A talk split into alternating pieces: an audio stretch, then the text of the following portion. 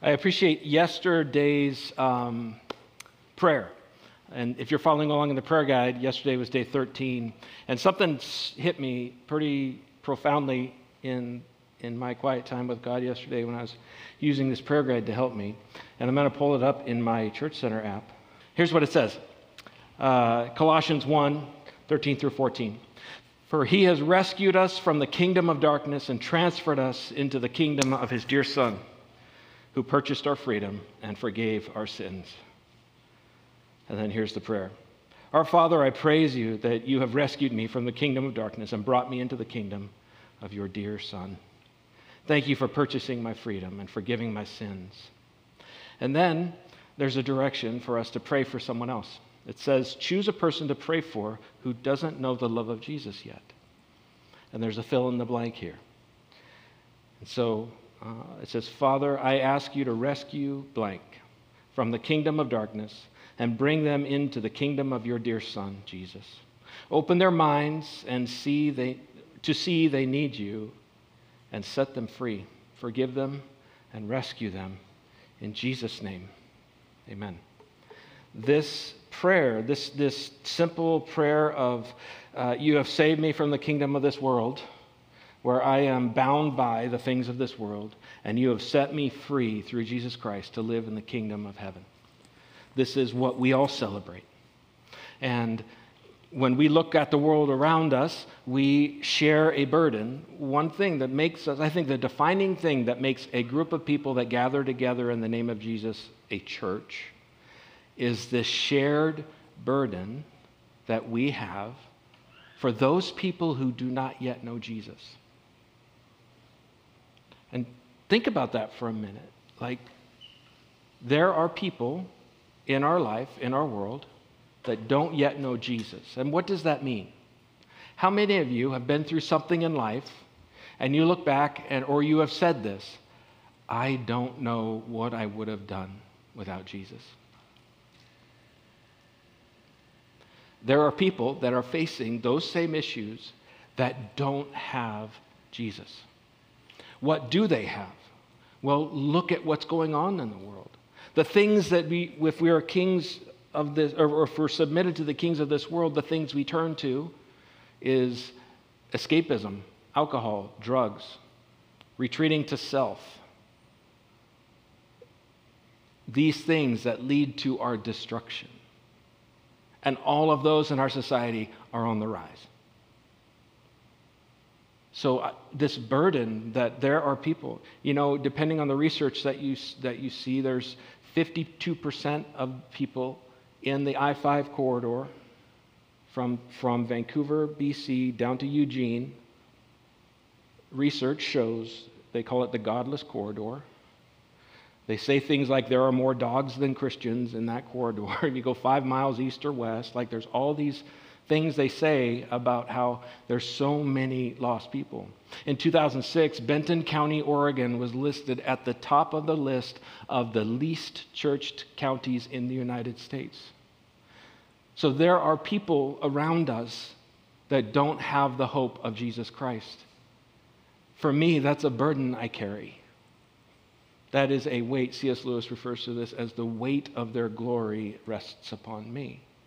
And, it, and, and then when I think, I can't save everyone, Jesus saves them. But we together are God's church. When we share that burden for people who don't yet know Jesus, we can do something about it. Because none of us are expected or equipped to address this burden all by ourselves. Because you have to ask the question what are we doing here? Why are we here? Why are we here as a church? Why do we gather? We do not gather so you have a place to go on Sunday to feel good about yourself and then you go about your week. However, because we love one another and there's a healthy culture here, when we gather, you end up feeling pretty good and then you go about your week. But that is not the purpose. Our purpose is for us to come together, share the gifts and resources that we have, because not one of us can do it alone, to do something about the people in our world that don't yet know Jesus. Because, and you've heard this said here, God loves, God loves it when the people he loves loves the people that he loves. Just like you and I do. I love it when my kids remember each other. Today's my daughter's birthday. Great day. I love it when my kids are, I know my sons are going to call my daughter and tell them happy birthday. And I see some of you have already told her happy birthday. And there's a, there's a card passing around to give it to her. Like, I love you. I love her. I love to see you love her. It's like, you love that too, right? God's the same. And the people that he loves don't know that he loves them. We are the ones. We're the hands and feet. We are the only ones that God has told his plan is that we are the ones that tell other people that he loves them by the way we treat them, by the way we forgive them, by the way we welcome them. And each one of us is wired differently in how we do that, and that's why we need one another. We need to come together. That's why we're here. And sometimes we need to overcome past trauma, so we have things like spiritual crisis care in our church so we can help you overcome those things.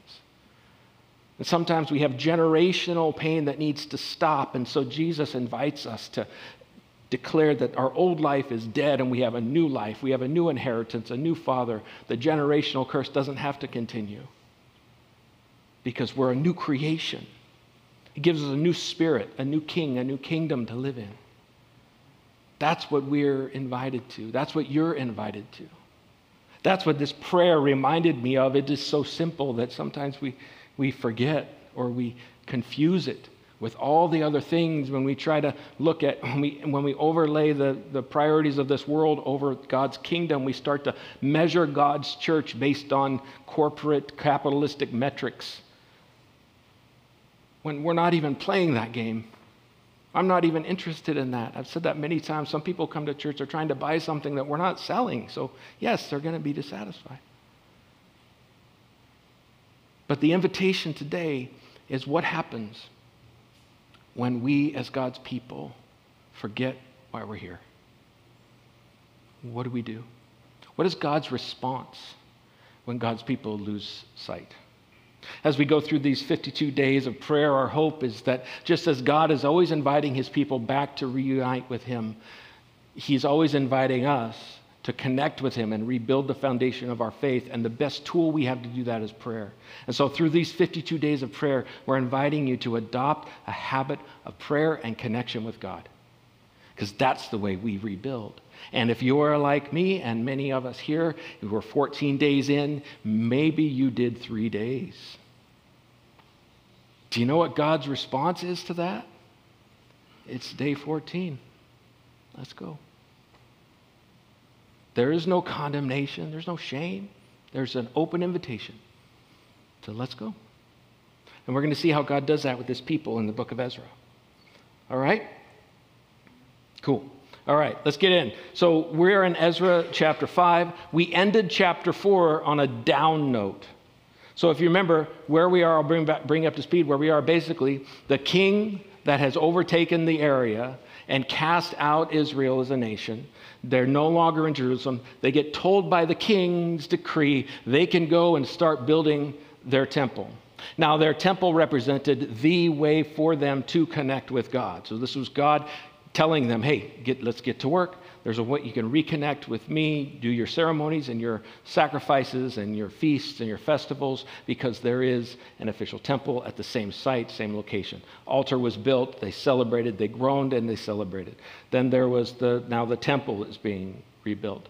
Now, here, here we are caught up, and there's one thing that, to keep note. Until this point, we've been through many kings, and the work has started and stopped because the work started with the decree of King Cyrus, the king of Persia, right? And he says, okay, the God's people, the, the, God, the God of Jerusalem, the people of the God of Jerusalem over there in Jerusalem can go there and build a temple to their God.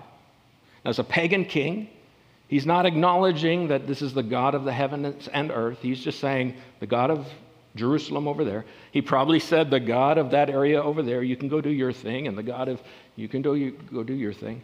But of the two to three million people in the area that were of the Israelites, of God's people, about 2% went, right? 42,000 ish actually went.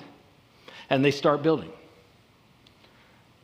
They stop building because the king changes and the new king says, stop building. Then they start building again because the king, the new king, a different king of Persia, says, oh, you can build again. And then they stop building because there's a new king. And now they've stopped building because the king decreed you have to stop building. And they just stopped for 14, 15, 18 years. There's this big gap of nothing, and they just stop. That's where we ended last week. So, up until now, the decree has been, or the, the, whether or not the people were doing the work of God depended on the decree of the king of the world or king of the earth, of the air. He called himself the king of the earth. Of all, as far as he could see, he was the king, uh, Cyrus. And so it depended on the whims of the world, whether or not they continued to do the work of God. So they started and stopped and started and stopped. So they stopped for 14, 15 years. And what was God's response to them stopping to do the work? It wasn't this angry God coming down and condemning them. It was a God coming into their life saying, Hey, what are you doing? Remember? Look what you've done. You've taken, you've taken what was intended to build my temple, the resources and time and energy that I've trusted you with to build my kingdom here, to build my temple here. You've taken that and you've used it to build your own empires. You're, it says that they used the, the materials to build their own homes. And what many of us would expect at that point is an angry God that can, punishes us. But God sends these prophets, Haggai and Zechariah, and for two plus years, they are prophesying to God's people, saying, Let's go. Let's start building. Let's get back up. Let's do it. And the people's response is beautiful. Zephaniah starts building again, and it's beautiful. They start building. On, now there's something different, though. They're not building because the king said so. They start building because God said so. That's a big difference. Because when you're on a mission, from God. I'm going to say it now so you can stop thinking of it. Yeah, like Jake and Elwood Blues and the Blues Brothers, right? We're on a mission from God. Because I'm going to say that a lot. And I keep thinking it. So I'm going to say it and get out of the way. Okay. So when they're on a mission from God, it doesn't matter what the king says, it doesn't matter what the world provides. And now I've done this in my life, in my career. I've you know, pursued career opportunities, and I would use phrases like, God's going to open one door and close another door. And I would put God's name on these things, but what was it? When I was looking at different jobs to take, whatever job paid the most just so happened to be the door that God opened. Right? I'm just going to pray that God opens a door for me to get a better job. And what's a better job? Oh, one that pays more. I'm just going to pray like, and that was like my indicator. So who, what was my God? What was making my decision for me? The money. And I would pray, I just want God's will in my life. And what am I really praying? I just want to be the most prosperous and the least suffering I can, because that's probably what God would want for me, because He's a good God. So I'm going to I'm going to pray God's will for my life, and then whatever the easiest path is must have been God's will. Therefore, if I'm ever suffering or I struggle, I must not be in God's will. But when you're, that's what happens when you're submitting to the kingdom of the world. You realize how frail and fragile that is. When you start living according, and you're looking at your life and whether or not God is with you or God is blessing you based on the world's metrics of what's important, you find out that's very empty. You find it out very quick. I mean, just look back at the last few years and what we've seen. How many cryptocurrency billionaires have we had and then they disappeared? How many people have put their faith and their hope in their, in their portfolios and how tenuous that is? But God tells us when you put your treasures on earth, it's so fragile. And if we start pursuing those things and looking at the things of this earth and the provision of the world to determine what our purpose is and what we should be doing, we will easily give up. We'll easily stop. When we started raising funds for Corvallis Church 11 years ago, I can't believe it, it was 12 years ago we started, we had people pushing back against us raising funds. One, raising funds is, is if you look at even in this story, The, the only way that God provides, unless you're talking manna from heaven, the only way that God ever provides for his people is through the generosity of other people. And the only way generosity of other people is called upon is by someone asking other people for generosity. Like, that's the only way.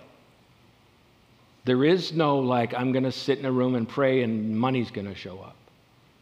There's always some type of ask. There's always some type of. A, so when we had resistance on fundraising and people coming and saying, hey, you know, if someone actually said this to one of our staff who's trying to fundraise his salary, and uh, he kind of he hit about 50%, and then there was a, a couple months where he was struggling, and someone said, you know, if God wanted this to happen, he would make it easier.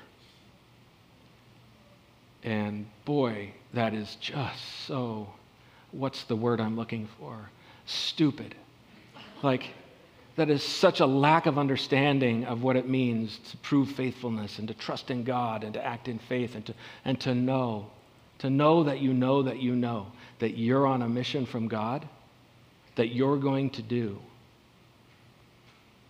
and you're not dependent on the metrics of the world to determine whether or not you're going to do it. So, look what happens to God's people when they start acting and building as if they're being called from God, not when they're being directed by the resources and the blessing of the king. It's beautiful. And it's not far off from where we are today. You know, they call this godless corridor that I've talked about earlier, they call it the home of the nones. Not N U N, N O N E S it's when we, on a census, when someone says, What religion do you affiliate with? It's the largest percentage in the country, pop, concentrated population of people that say none. None.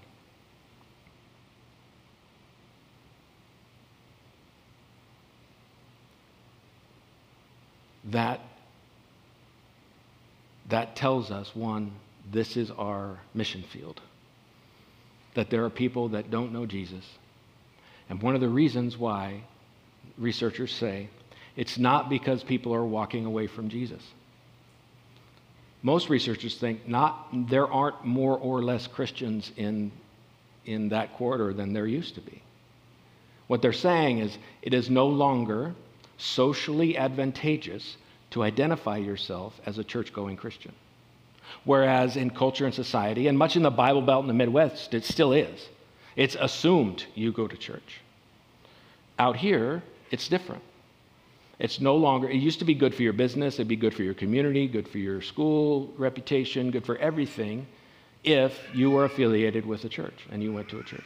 It's no longer that case in the Northwest. So less and less people are saying that they're affiliated with the church. They're saying none because that's kind of what's been uh, elevated as socially acceptable. But we don't take our cues from that. We're not driven by pri- what's socially acceptable in the world. And, the, and when they were doing this work under the decree of the king, they had that covering. They had that banner that the king told us to do it, and he's funding it, so it must be a good thing. So, Let's look at this. What do they say in chapter 5? What happens? They meet opposition again, right? So basically, these people who are kind of the equivalent of building expe- inspectors, they come along and they see the building and they say, What are you doing? Who are you people? Under whose authority are you doing this work? Now, I don't believe the building inspectors, there's no indication they had any in malintent in, in mind. It, I just kind of think they were doing their jobs. Their job is to see something and report it and question it and inspect it. And I can imagine that, you know, they're doing this work. They're doing this work on the temple and they're building it and they're using the common materials they have and the limited resources because they blew 15 years of resources on something else and they keep building this temple. And there's this interaction when they start asking, Who are you and what are you doing? And they say, Well, we're building this temple. And then they start apologizing for the temple. You know, it's not as glorious as Solomon's temple, but it's on the same location. Like the same GPS coordinates as previously, so uh, it's a temple, but it's not with the splendor and glory of King Solomon, who had all the riches at his command. It's this pathetic thing. And they start asking them, Who are you and under whose authority? And they could have said, We are God's people and we are the nation of Israel, that the nation that God forgot, the nation that God abandoned, the nation that Babylon came and just destroyed. But they didn't. They didn't say that. Let's look at what they said when they were asked, Who are you? In Ezra 5:11, this was their reply. We are the servants of God, of the God of heaven and earth. And we are rebuilding the house that was built many years ago, which a great king of Israel built and finished. The nation of Israel is gone. There is no king of Israel now, but they're calling back on the king of Israel, Solomon, who built this glorious temple. And they're under what authority are they working now? Because if you would have asked them under the previous attempts of who's building, they would have said, We have a decree from King Artaxerxes or King Darius or King Cyrus. We have a decree from these kings that's telling us we can build. That's who we are. But this time they're saying, Oh, we are the servants of God. And if you remember in Ezra 1, King Cyrus said that he was the king of Persia, king of the earth. And their response is, We're serving the God of heaven and earth. Like, that's like a trump card, I think. I think that was like, yeah, I got like full house. Like, it's like going all in. I love it. And so, this declaration, and so, because when, when, when God called them through these prophets to start rebuilding, the beautiful response is they did even though the decree to stop building was still standing. Right? And so they start building, and then they're questioned on it. They didn't lie down this time, they didn't quit. And then the letter goes back to the king, King Darius at the time, a new king. You know, keep going through kings. Every few years there's a new king. And this letter goes back to him, and they say, We are doing the work of God. And they kind of connect the dots back to the king of Solomon. And they keep building. They keep faithfully building this small, pitiful thing compared to Solomon's temple, but they keep faithfully building. And this is the time that we see Ezra is introduced in the story for the first time. And he's known as a scribe who kept meticulous records. That's why we have all this these letters, these transcriptions of these letters that went back and forth to the king. And this is the time where the temple is finally finished. Now, if it feels like this roller coaster is happening in this story where, yay, God calls his people, provides for his people, they start building and then they stop, and then they, and then God invites and they and they start doing it again and then they stop. And so last week we ended on, oh, they stop, womp, womp, womp. Now we're starting again. Yay! And then they finish the temple. The city isn't rebuilt, the temple is rebuilt. Start with the altar, then the temple. Nehemiah gets into rebuilding the city walls. But the story isn't over here. But let's pause and celebrate the fact they built the temple. They pushed through the adversity of the world that said, you are no longer being provided for by the king, protected by the king. But they pushed through, and their reason for it was we're serving the God of heaven and earth. And that's true for us as God's people. We don't serve God when it's in favor with society. We don't just serve God when we have provision from the king. We don't. We serve God faithfully no matter what the circumstance. You know, in our church, we applied for a grant um, from the Lilly Foundation. And the grant was for a few things. One, to send Heather and I on a sabbatical. Um, that's kind of the heart of the grant and what they try to do. We had decided before we applied for a grant that we needed to send us on a sabbatical. Um, and so uh, we set out to do that, and in that process, we decided to apply for a grant. The grant application was one of the most well crafted documents I've seen. Charlotte led our team in this months long process of looking at the requirements of the grant application. And I don't know, a dozen people contributed, contributed, no, contributed to crafting this document. And I was pretty confident that we were in full compliance with this thing. It was an inspiring letter, story. It was beautiful, and I, I knew the odds were against us because there were way more people that applied for the grant than money they had to give out, but I was pretty sure we were going to get it. And it turns out we didn't get it.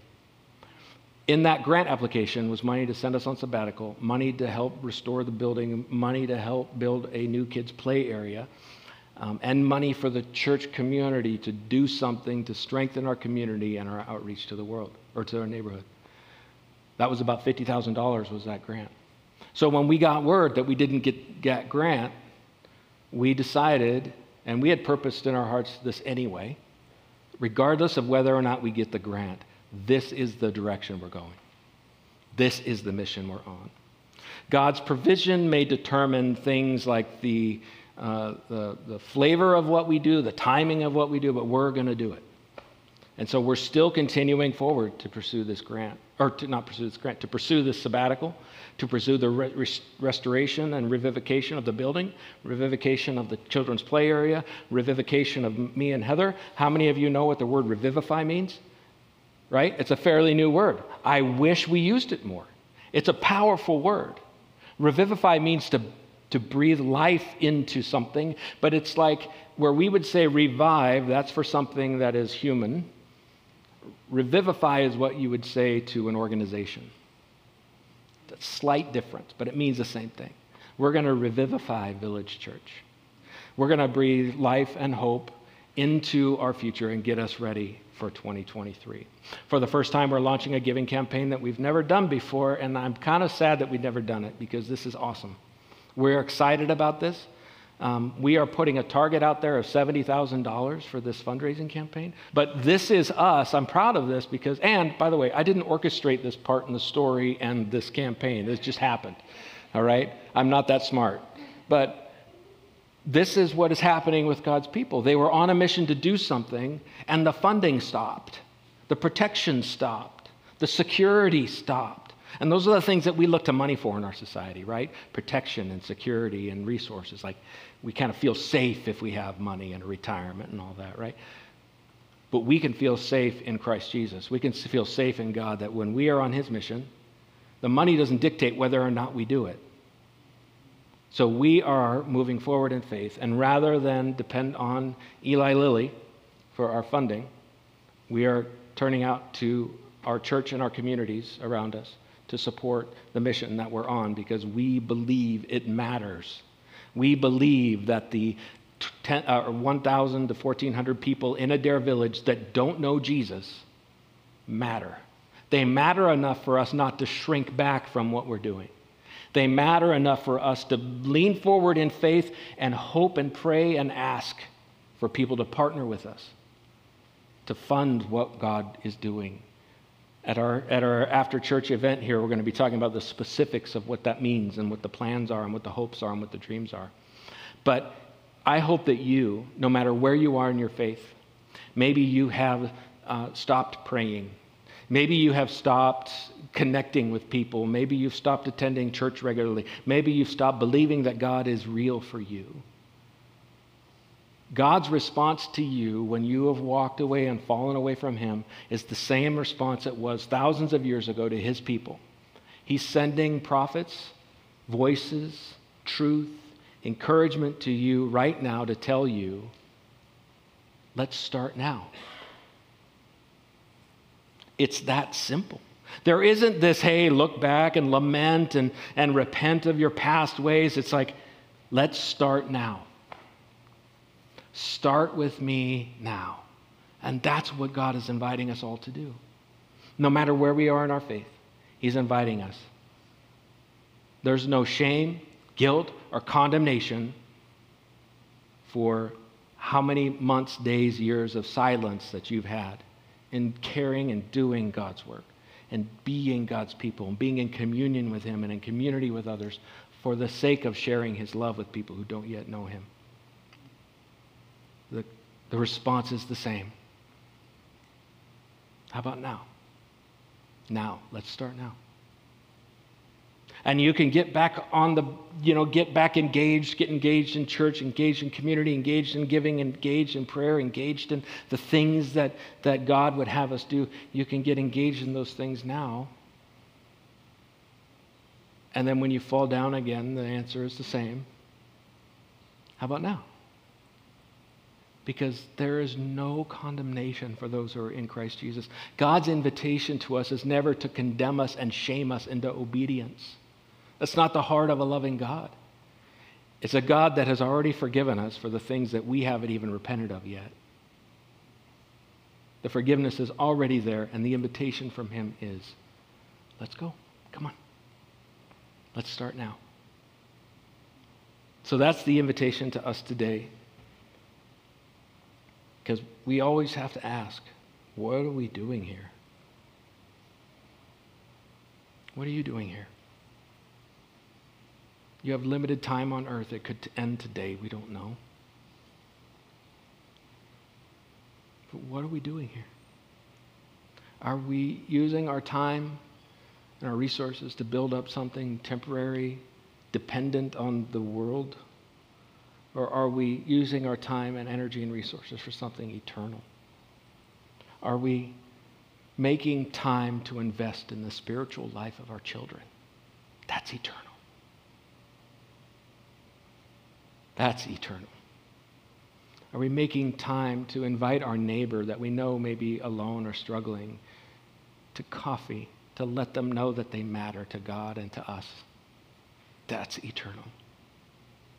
Are we taking time to invest and engage in your church community where you're sharing community together and resources and ideas and, and collaborating with the use of your gifts to make the world around you a place that reflects that it is loved by God? Because when we do that, we tell people the truth about who God is. God is a God who loves. Even the people that the world would have us not love. God is that kind of God. And when we start to think how much need there is in the world, you start to realize, I can't. I can't do this on my own. You aren't expected to explain to your neighbor the theology of Christianity. If anyone has ever told you that's an expectation of being a Christian, they're wrong. You are expected to love your neighbor.